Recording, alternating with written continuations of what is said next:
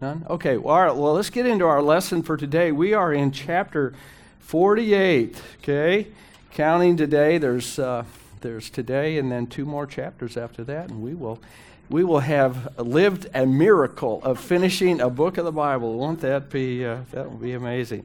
All right, so where we are is uh, uh, uh, uh Joseph is got everybody now in Egypt. They're living in Goshen, and uh, uh, they have the promise of, uh, of family preservation. You know, the famine is everywhere. And presumably, the famine is also in Goshen, but apparently, Goshen was enough of a fertile area that it was less affected by, uh, by, the, by this big famine. And so we pick it up in, uh, in verse 1. It says, Sometime later, Joseph was told, your father is ill. So he took his two sons, Manasseh and Ephraim, along with him. When Jacob was told, Your son Joseph has come to you, Israel rallied his strength and sat up on the bed. Jacob said to Joseph, God Almighty appeared to me at Luz in the land of Canaan, and there he blessed me and said to me, I am going to make you fruitful and increase your numbers. I will make you a community of peoples and I will give this land as an everlasting possession to your descendants after you.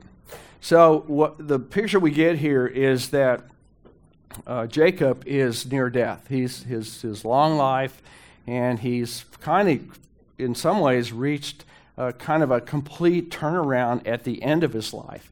Because during his life there was a you know a lot of difficulty, a lot of hardship, and then he went through that whole ordeal with uh, with uh, uh, maybe perhaps losing his sons in addition to uh, his son of Joseph, who he thought who he thought was dead. And so he's just sort of getting it at the end. And so what he's doing here at the end is he's kind of putting together sort of the last advice, sort of the last things he wants to say to his kids before, uh, before he goes to heaven. And so he's sort of taking care of the last minute sort of, sort of loose ends, and that's what we're going to get in this, uh, uh, in, in this part of the chapter. And so one of the things that occurred to me is how many of you or how many of us think about what would be the last things that you would want to make sure that the, those that are going to come after you n- would need to know before you go to heaven. Anybody ever think about that kind of stuff? And I've only thought about it recently because we just buried my mom not too long ago. So there's there's that part of it for me. But I was curious about that for you. How many of you have given? Do you have like a uh, like I have a little black book? Yes. And in the little black book is every single username and password that I have for the, all the stuff that I do online. Now, I would totally recommend that you have some form of that that you can give to your to whoever comes after you because I say that because I have been going through scraps of paper looking for passwords and usernames of my mom's stuff and because she wrote down stuff that was good but then she just wrote it down on random pieces of paper and then stuck it places. And so I'm having to go through every single scrap of everything in order to find stuff. And uh, uh, eventually you just sort of give up and you kind of hope uh, that uh, it, somebody will have mercy on you and give you the what you need. So that's a, that would be one recommendation that, uh, and I've heard other people who talk about end of life. They kind of talk about that now: usernames and passwords, and the names of uh, accounts and things like that. Yeah, Carl. And two two key points. Two key points. Yeah. When people fill out their will, yeah. if you don't have a will, get one. Yeah. But you know, it's supposed to be a will and testament. So when you do your will, also write out your last wishes. Your oh, testament. yeah. Yeah. What you believe and what you want to follow, your family members to follow Sure. in your stead. Mm-hmm. Um, second of all, instead of having a little black book that you can easily lose or mess up, there's a wonderful encrypted uh, password manager called LastPass. Last pass. L A S T P A S. Is that really good? Is that Yes. good? Yeah, just don't forget your And you password. need for one Oh, oh, a testament. We have a testament. Because then they lock you out She said don't. don't forget the password to the last Yeah, They'll see, lock you one out password to get into it, Yeah. but then everything you put in there is encrypted Last and pass. saved, and you can easily inquire on it. Is that a dot com or dot org or what is It's, that? yeah, lastpass.com, and it's free. This good? And pl- please use that. This is very good today. There's a, there's a few others like that, but, uh, it certainly makes your life easier, cause you could go to the, if you forget something, you just type in the first few letters and mm-hmm. it'll find it for you. Wow. I mean, the first, like if you wanna look up Not this one, that was. the- Kroger, you know, Sorry. what did I- what was my password for Kroger? Oh, yeah, I K R know. O, and it'll shut, it'll show it to you. Because they tell you not to have the same password for everything. But then, of course, then you have like a little black book like I do. So, yeah. Third item. Oh, yeah, number three. Yeah, I just did, that was, I made up a little spreadsheet Yeah. that said, here are, here are my, here's my password for LastPass. Here, here's our primary uh, information, like our, our phone numbers, our social security numbers, Yeah. uh, our driver license numbers, Oh, that's good. date of birth, and then here's the, the bank accounts, Yeah. and gave those to my daughters. Right. They have them. Yeah, see, one of the things I did about probably about eight months ago is that um, I went with my mom to the bank and I got on the signature cards for all of the accounts. Oh my gosh, has that that saved me because uh, I wouldn't have had access to be able to pay any of the bills or anything like. So that was another that was that was another really good thing. And I've been told that that it's not enough if you are the power of attorney, which I was, but it's not enough if you present that document to the bank. They won't honor it. You have to, the, the person herself has to go into the bank and do that with you. So I kind of got lucky on that because I didn't know there was that, that stipulation. So some of you are shaking your hands, uh, your head, so you've been through this yourself. So this is really, uh, you know, it's just kind of one of the, it's all the legal stuff. It's but it's all you have to do all that. It's just that doing it kind of gets in the way of the grieving part. You know, I mean, not that I've ever been a real gusher, griever, that kind of thing, but but you you kind of want to let go and sort of move through it. You kind of want to do that. It's just hard to do that. So I've got the probate hearing coming up in uh, on the 13th of this month. And so then when that happens, that will, that's going to expedite an awful lot of all this other stuff I'm doing. So anyway, pretty uh, pretty interesting. All right, well, so that's all the stuff I was thinking about when I read that it said your father is ill. Okay, that's where my brain went. Yes. Oh, and by the way, if you if you have planned your funeral, like like your favorite hymns and stuff like that, let Pastor Coleman know. I, he has like a little black book too, and a record of that. And that's it's very helpful to know what is your favorite Bible verse and and uh, what were your favorite hymns. I happen to know all that stuff that because I just listened to my mom and then she would tell me and then I would sort of note it. So anyway, that's good stuff to, to know too. Then you don't have to sort of guess, you know, what it might be. So this is all good. Okay, well, enough of that. So now notice what Joseph, oh, notice what Jacob's doing he's retelling the story uh, to Joseph about how God came to him and talked to him in Canaan and what the promise was. Okay? Now, why is he retelling this? Because we have seen this habit and this sort of repetition all through the book of Genesis that whenever this uh, God spoke to us and here's what he said, that then it gets retold again and again and again and again. Why? Yeah, Richard.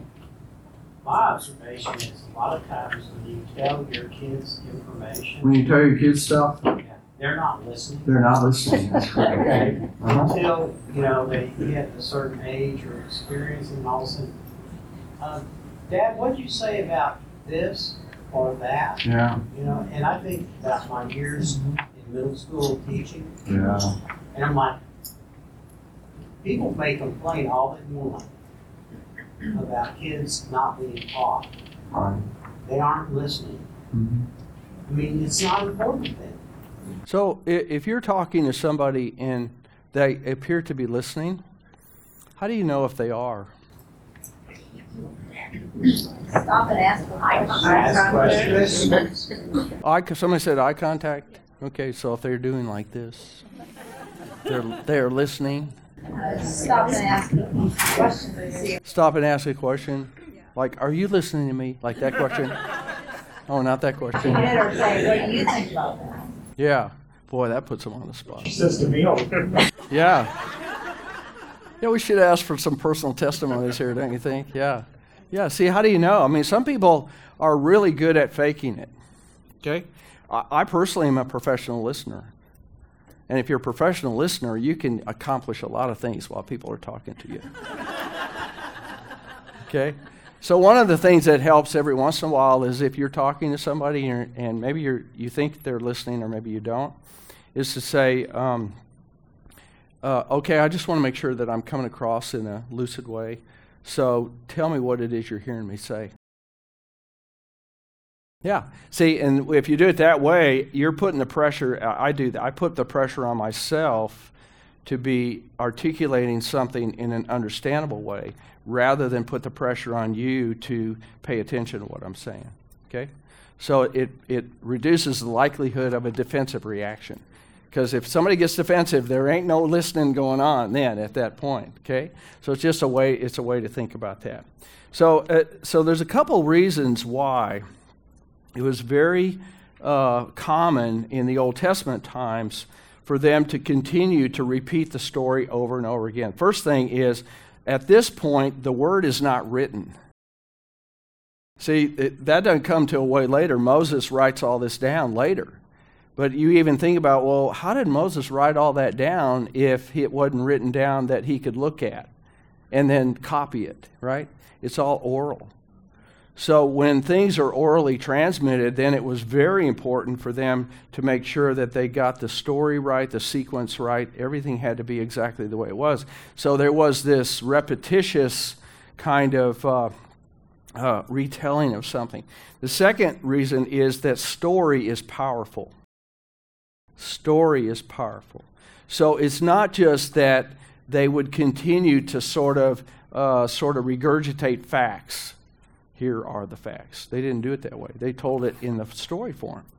And when you tell something in story form, it's a whole lot easier to sort of recall that and put a personal uh, uh, involvement into it uh, that it's not just God said, right? But it's God said to me. And then the uh, third thing is, is that if we don't keep telling the stories, what happens is is that the, the stories that come from the culture will impose themselves on us. And so that's a lot of what we're seeing today in, in terms of the sort of casualness or the lackadaisical attitude that a lot of people have toward the stories of the faith. Is that if we think, oh, we don't need to hear that stuff because we've heard it a million times, guess what? There's a whole generation of people that never heard it. And you know, it used to be, and, and Pastor Coleman and I have talked about this, Pastor Lee and all three of us have talked about this, that it used to be like maybe 30 years ago that you could preach a sermon and make reference to one of the Bible figures and not have to explain who it is. It's hard to do that now because you have to explain who that is. You see him, oh, yeah, you, everybody knows who Noah is, everybody knows who Moses is. No, that's not true anymore.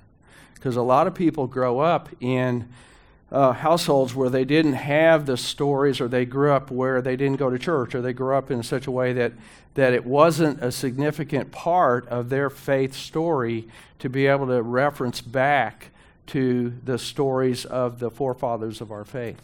So we would make those assumptions. You just can't make those anymore.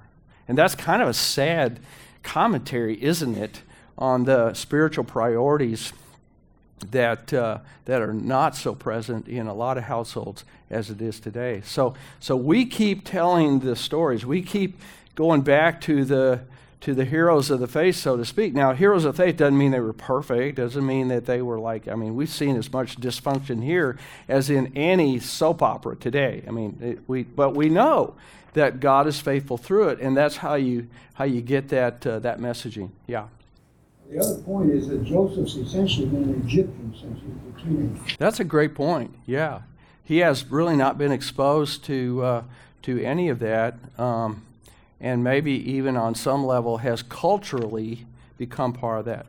But in his religious life, he has remained devoted because the Egyptians make reference to God.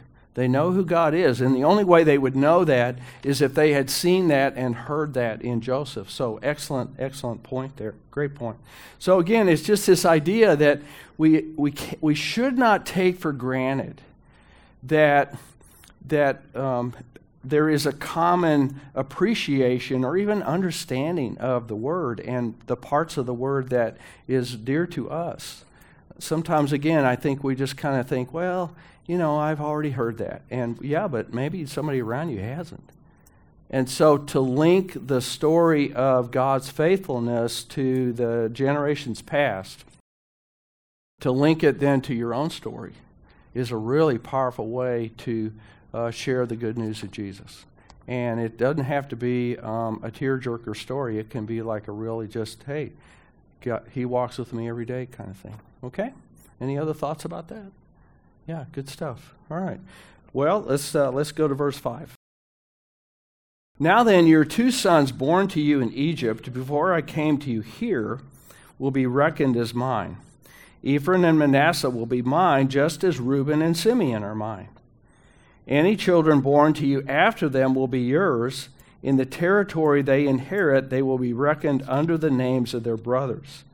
As I was returning from Paddan, to my sorrow, Rachel died in the land of Canaan while we were still on the way, a little distance from Ephrath. So I buried her there beside the road to Ephrath, that is Bethlehem. When Israel saw the sons of Joseph, he asked, Who are these? They are the sons God has given me here, Joseph said to his father. Then Israel said, Bring them to me so that I may bless them. So, what he's doing here, what, uh, what Jacob's doing, is he's also making very clear what is the line of inheritance. Okay? Again, kind of part of the last sort of things to take care of. It's like uh, filling out your beneficiary uh, forms, right, in terms of who's going to get what. Because again, he understood and he knew how it was in those days is that if you weren't named under somebody else's name or under the name of the Father, then it would be very likely that you would not have anything coming to you after the death of the patriarch. And so he understands that fully. And so he's accommodating that. He's making sure that, uh, that these sons of Joseph are going to be well taken care of when they go back to uh, Canaan. What's, what's implied is they're not going to stay in Egypt. Okay? Now, I don't, I don't really know. I, Bob, do you know if they whatever became of them, Manasseh and Ephraim, did they did they go back? They did. So they didn't stay. Yeah. They became the two, two tribes of Israel. That's right, because later in Numbers, I did a reference here in Numbers, they are mentioned of that. So, so they have uh, a pivotal role to play later on in the, uh, in, in the way that the covenant ends up moving through the family. So good stuff. Jacob is essentially adopting them as his own son. That's what he's doing. That's what he's doing. Even though they weren't of his blood, they were of Joseph, right? And so he says they are now they are now mine. Okay. Um, and then the other part is is that he says bring them to me so that I can so I can bless them. And so again we remember that this right of blessing was a big deal because again it was a way of of, of, of sort of in a formal way so that everybody publicly could see that these two sons are not just simply Egyptian because they have an Egyptian mother, the assumption is, but they are also uh, in the family. And so there would be no dispute, right? There would be no uh, somebody questioning or doubting or something like that. Okay? So that's what, that's what he's doing there. Now, Israel's eyes were failing because of old age, and he could hardly see. So Joseph brought his sons close to him and his father kissed them and, and embraced them. Israel said to Joseph, I never expected to see your face again, and now God has allowed me to see your children too. It's like he's just amazed by this, isn't he? He, he just never imagined. Then Joseph removed them from Israel's knees and bowed down with his face to the ground. And Joseph took both of them, Ephraim on his right toward Israel's left hand, and Manasseh on his left toward Israel's right hand, and brought them close to him. But Israel reached out his right hand and put it on Ephraim's head, though he was the younger. And crossing his arms, like that, right, he put his left hand on Manasseh's head, even though Manasseh was the firstborn. What's the significance of this moment? Because, see, Joseph, he positioned the boys so that it would be easier for Jacob just to put his right hand on the eldest and then his left hand on the younger. But uh, uh, Jacob crosses them up and does this. Okay, what's the significance? What's, what's happening? The right hand's going to the youngest, right? Meaning symbolically that the blessing, the, the chief blessing, is going to go to the youngest. Now, where have we seen this drama play itself out before? Where have we seen this? Jacob and Esau. Now that one was gained by deceit. Okay, there's no deceit in this one. There, this is, but it certainly would have perhaps brought back some memories, I suppose, for uh, for Jacob, and we know how that all kind of worked out. But again, this this idea in the Scripture, and we often see this. God's ways are not our ways. I think we probably need to be reminded of that time to time, right? Especially when something happens and we think, oh, this can't possibly turn out to be a good thing. Oh, this is the worst thing ever in the world. You know, sometimes we, we fail to see because we're operating in the heat of the moment. In the moment, we're operating, and our vision and our perspective is about that much, right? we we just don't see it. And then when we step back and we look maybe over a long span of time, we say, "Oh, I can see what God was doing." All right. So God, so He has some some intent here, and it's He's very fervent about what He's doing. Yeah, Brian. So with this going on, would this have affected Jacob's other? Sons, Yes, seeing, kind of bringing those two grand, kids. You know, that's a good question. Like, would they have been bothered by this in some way? I mean, given their sort of overall character, I think it probably would have. Maybe he's doing this like in the back room somewhere and that they can't see it. What we're going to see in the next chapter is a uh, is what uh, what happens is a major blessing, if you will, uh, that for each of the sons. So there's sort of this last sort of uh, opportunity for Jacob to get in the last word, you know, before he goes to heaven, but he does it with all the sons. So maybe we'll see how that difference shows up. Okay, great question. All right. All right, so again, it's this this idea that continues to be in the scripture that the younger that the olders will, that will serve the youngers and that whoever is the greatest will be your servant, and whoever wants to be first among you must be your slave. I mean, really, it turns upside down the expected way that things are supposed to be, where if you're the oldest, then you ought to get all the gravy. Now, personally, I have no problem with that, right? But that is not God's way. God's way said, no, no, no. We're not gonna we're not gonna look at life the way the world looks at it. We're gonna look at it through the lens of the way that God looks at it. And so we even see that here in the blessing in verse uh, 15.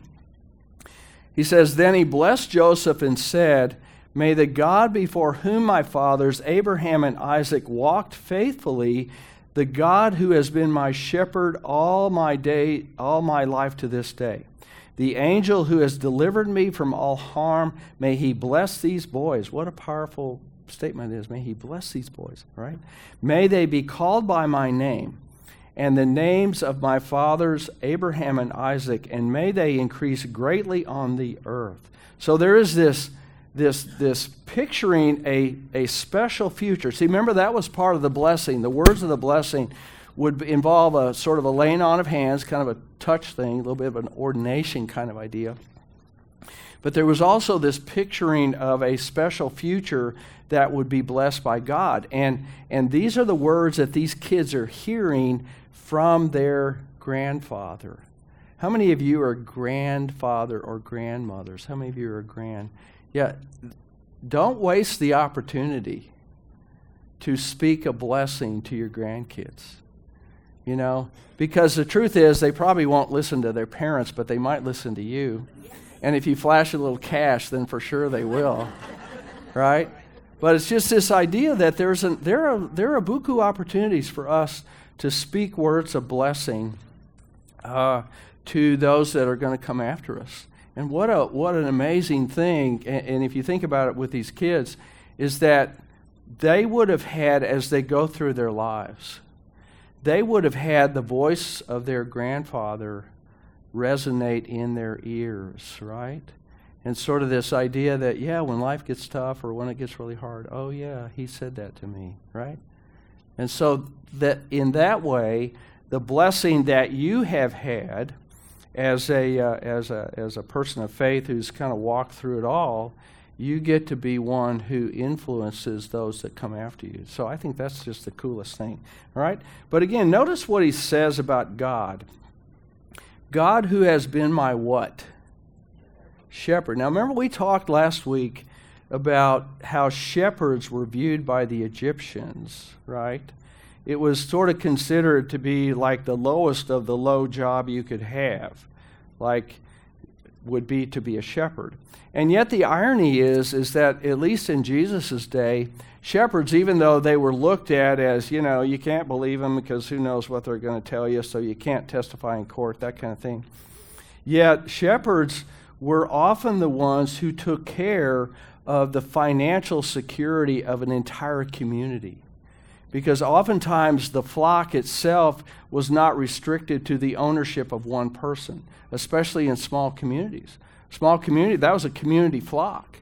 And if anything happens to that flock in the form of a predator coming in and just eating everything up, then, uh, then, then you know, what, what do we got? We don't have food, we don't have wool, we don't have uh, uh, an economy, we don't have anything. And so shepherds were very often people who would take that job and would take that very seriously. Well, what is it that God in the scriptures did in terms of exalting shepherds? And we talked about, a little bit about this last week. The shepherd boy becomes king when we think about David, right? Right? Uh, Jesus is, is, is known as the good shepherd, right?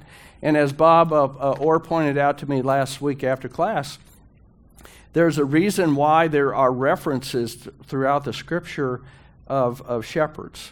Why is that? Because the reference to us is what? We are sheep. We all are like sheep who have gone astray, as Isaiah says.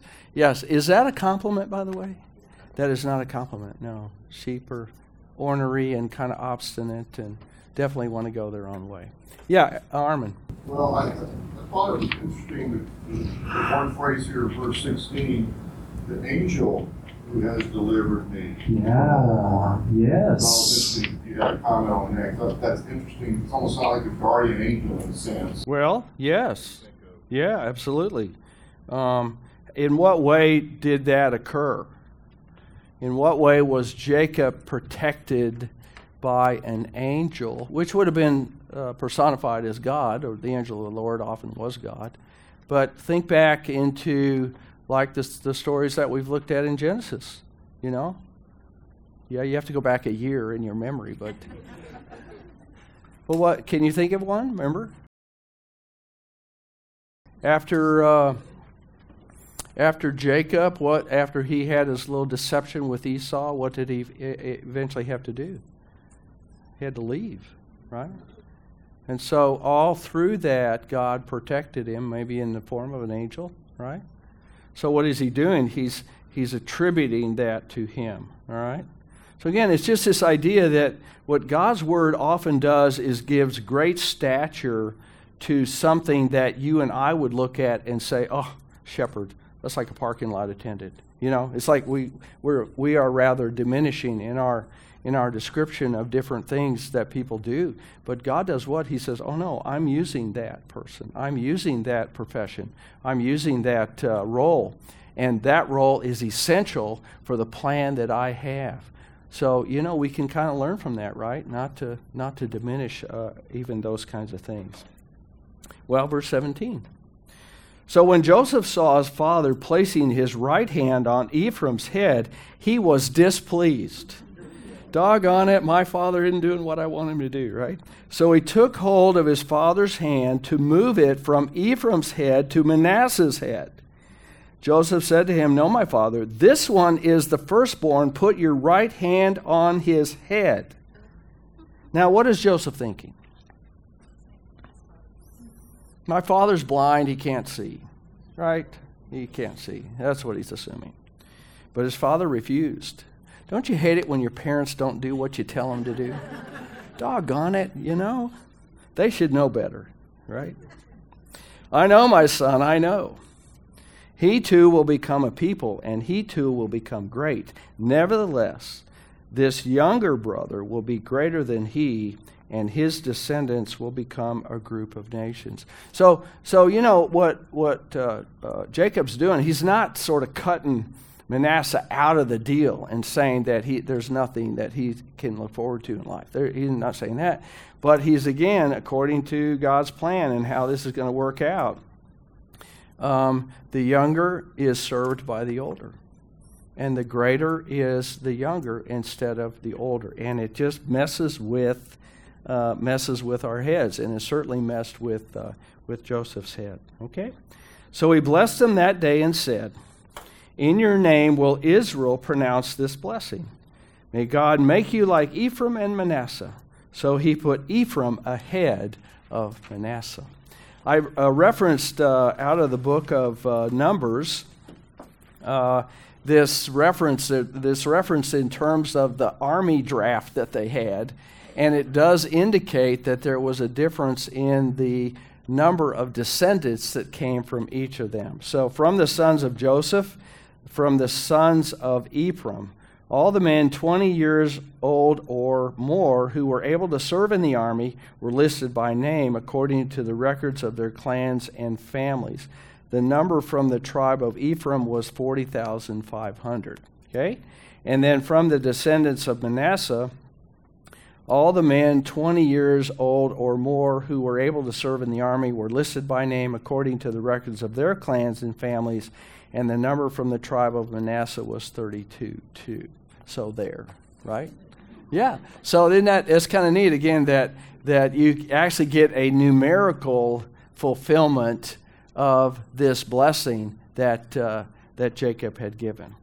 So then Israel said to Joseph, I am about to die, but God will be with you and will take you back to the land of your fathers.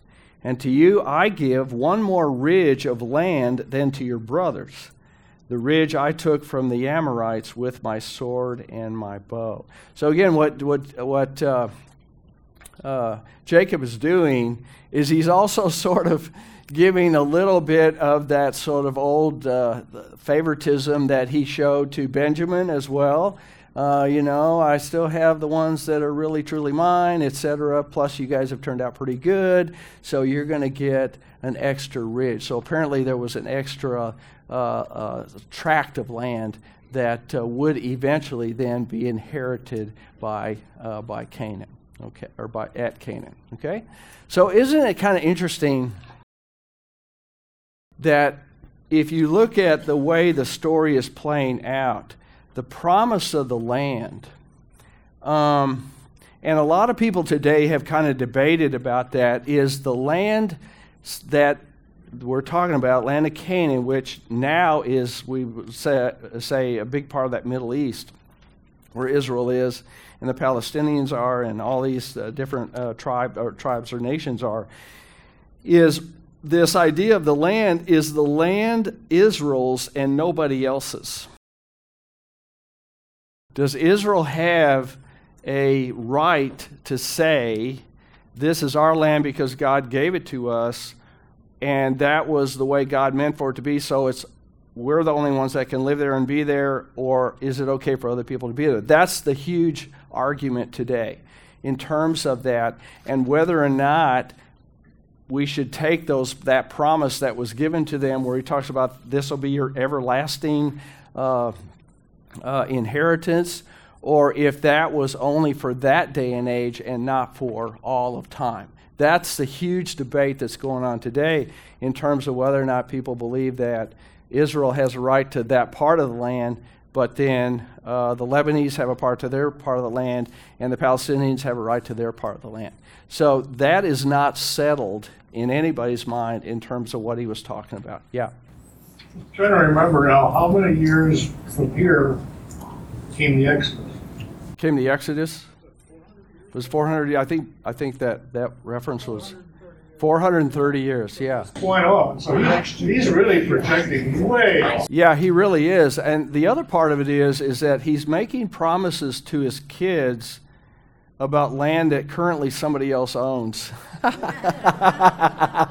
so there is a little bit of presumptuous there, you know. I mean, e- you know, even I think that probably when the children of Israel left Egypt on and toward the promised land, there was an assumption that as soon as we crossed the Jordan, the Philistines and everybody that's currently occupying the land, they'll just lay down their swords and say, Come on in, because this is the promised land. I think it surprised them that they actually had to fight for it. And maybe this is just part of the deal that sometimes God promises stuff to believers. He just didn't tell the unbelievers that that was part of the promise, and maybe that's part of it. Yeah. Well, I have a question about the group of nations. The group of nations. What does it really mean? I mean, these are the tribes. Well, they would, they would be. I say tribes. Yeah. So that means that some separate nations from the Israelites or Well, um, this is just a term for I think so. Yeah, I think so. I'd have to look it up in the Hebrew to see if it meant nationalities. You know, there weren't that many. I mean, there was the Egyptians, but i- in terms of Israel, they were still tribal because they were the son, each of the sons formed their own families. And what we start to see in the history is that those tribes or those sons, the tribes don't get along any more than the sons did. The sons were sort of contentious with each other and always vying for favorite, who's the favorite, and then who's going to get the best land, and you know, my flock is intermingling with yours, and it was all this sort of contentious stuff, and that doesn't really change until way, way later when King David is a, is trying to consolidate, even uh, Saul before him. They're trying to consolidate the tribes in order to um, turn them into a nation, basically. Yeah. So I, I don't know. I'd have to look that up and see if that reference is talking about nationalities or just a, another word for um, groupings. You know, that's a, that was a good question. Yeah. Yeah. Okay. Any other thoughts on this? Okay. One of the things that we also want to remember is that that there were times when God would make a promise, going back to this idea of the land, is that there was a difference between an unconditional promise of the land and a conditional promise of the land. And so one of the things that's that's probably more fully articulated in the Old Testament later is that the land would be yours or the blessings of that would be yours as long as you what? Remain faithful. If you worship other idols, you're cut out of that you're cut out of that agreement. So that sometimes is also we have to be reminded of that that um, if I remain as I remain faithful to the Lord, then the blessings of the Lord will will come my way. But if I say, uh, you know, no big deal, worship other gods, then then the Lord says, that's fine. See what you can get from those other gods, but you're not going to get it from me. Okay? Yeah. Another thought is that the land that was promised is a heck of a lot bigger than what Israel has, not only Today. today, but forever. Yeah. It goes all the way to the Euphrates River, Right. down to the Red Sea, over into Egypt, and, and Yeah, and there's not really a defined boundary. Yeah. Yeah. I know the United Nations decided they just sort of give them the sliver. They apparently weren't reading Genesis when they did that. So Yeah, well, I know there's a lot of effort being made, but there's a lot of resentment that is building as well over this. And again, a number of people in the Christian community would say, well, that's it says it right here, so it's theirs forever. And then there's others of us that say, no, because it, it's contingent on remaining faithful to the Lord. So where Jesus fits in, if you're if you don't believe in Jesus, are you faithful to the Lord? That see that that adds that extra element there. Okay. Well, we're going to end a little uh, soon today because uh, some people want to head off to uh, reserve their spot uh, in the late service for uh, for confirmation. But again, special day today. We want to kind of think about our kiddos and and remember them in our thoughts and prayers. So let's uh, close with prayer. Heavenly Father, thank you for our time together today. Thank you for the way that your Word continues to speak to us and remind us of how. Uh, how faithful you are to your promises. Lord, we know we are not faithful. Lord, we are wishy washy. We're all over the map. And sometimes we're, we're right there with you, Lord, and other times, like sheep, we've drifted away. But you are the good shepherd, and the good shepherd follows the sheep and watches out for them and continually pulls us back into the fold. So, Lord, on this confirmation day, we pray that you would continue to uh, be the shepherd for our young people. So many pressures today, so many things they're exposed to way, way too early in life. And uh, Lord, we just kind of ask that you put your spiritual uh, armor around them, put your spiritual hedge around them, continue to shepherd them. And then continue to use us as the voices of, uh, of your word. That as we uh, continue to pray for our young people, as we continue to show interest and make time for them, that we also can uh, can offer the, the stories of, of how you have walked with us through life and how the promise of your uh, presence with them will continue in their life. So watch over us this day, dear Lord, until we're together again, and we pray these things in Jesus' name. Amen.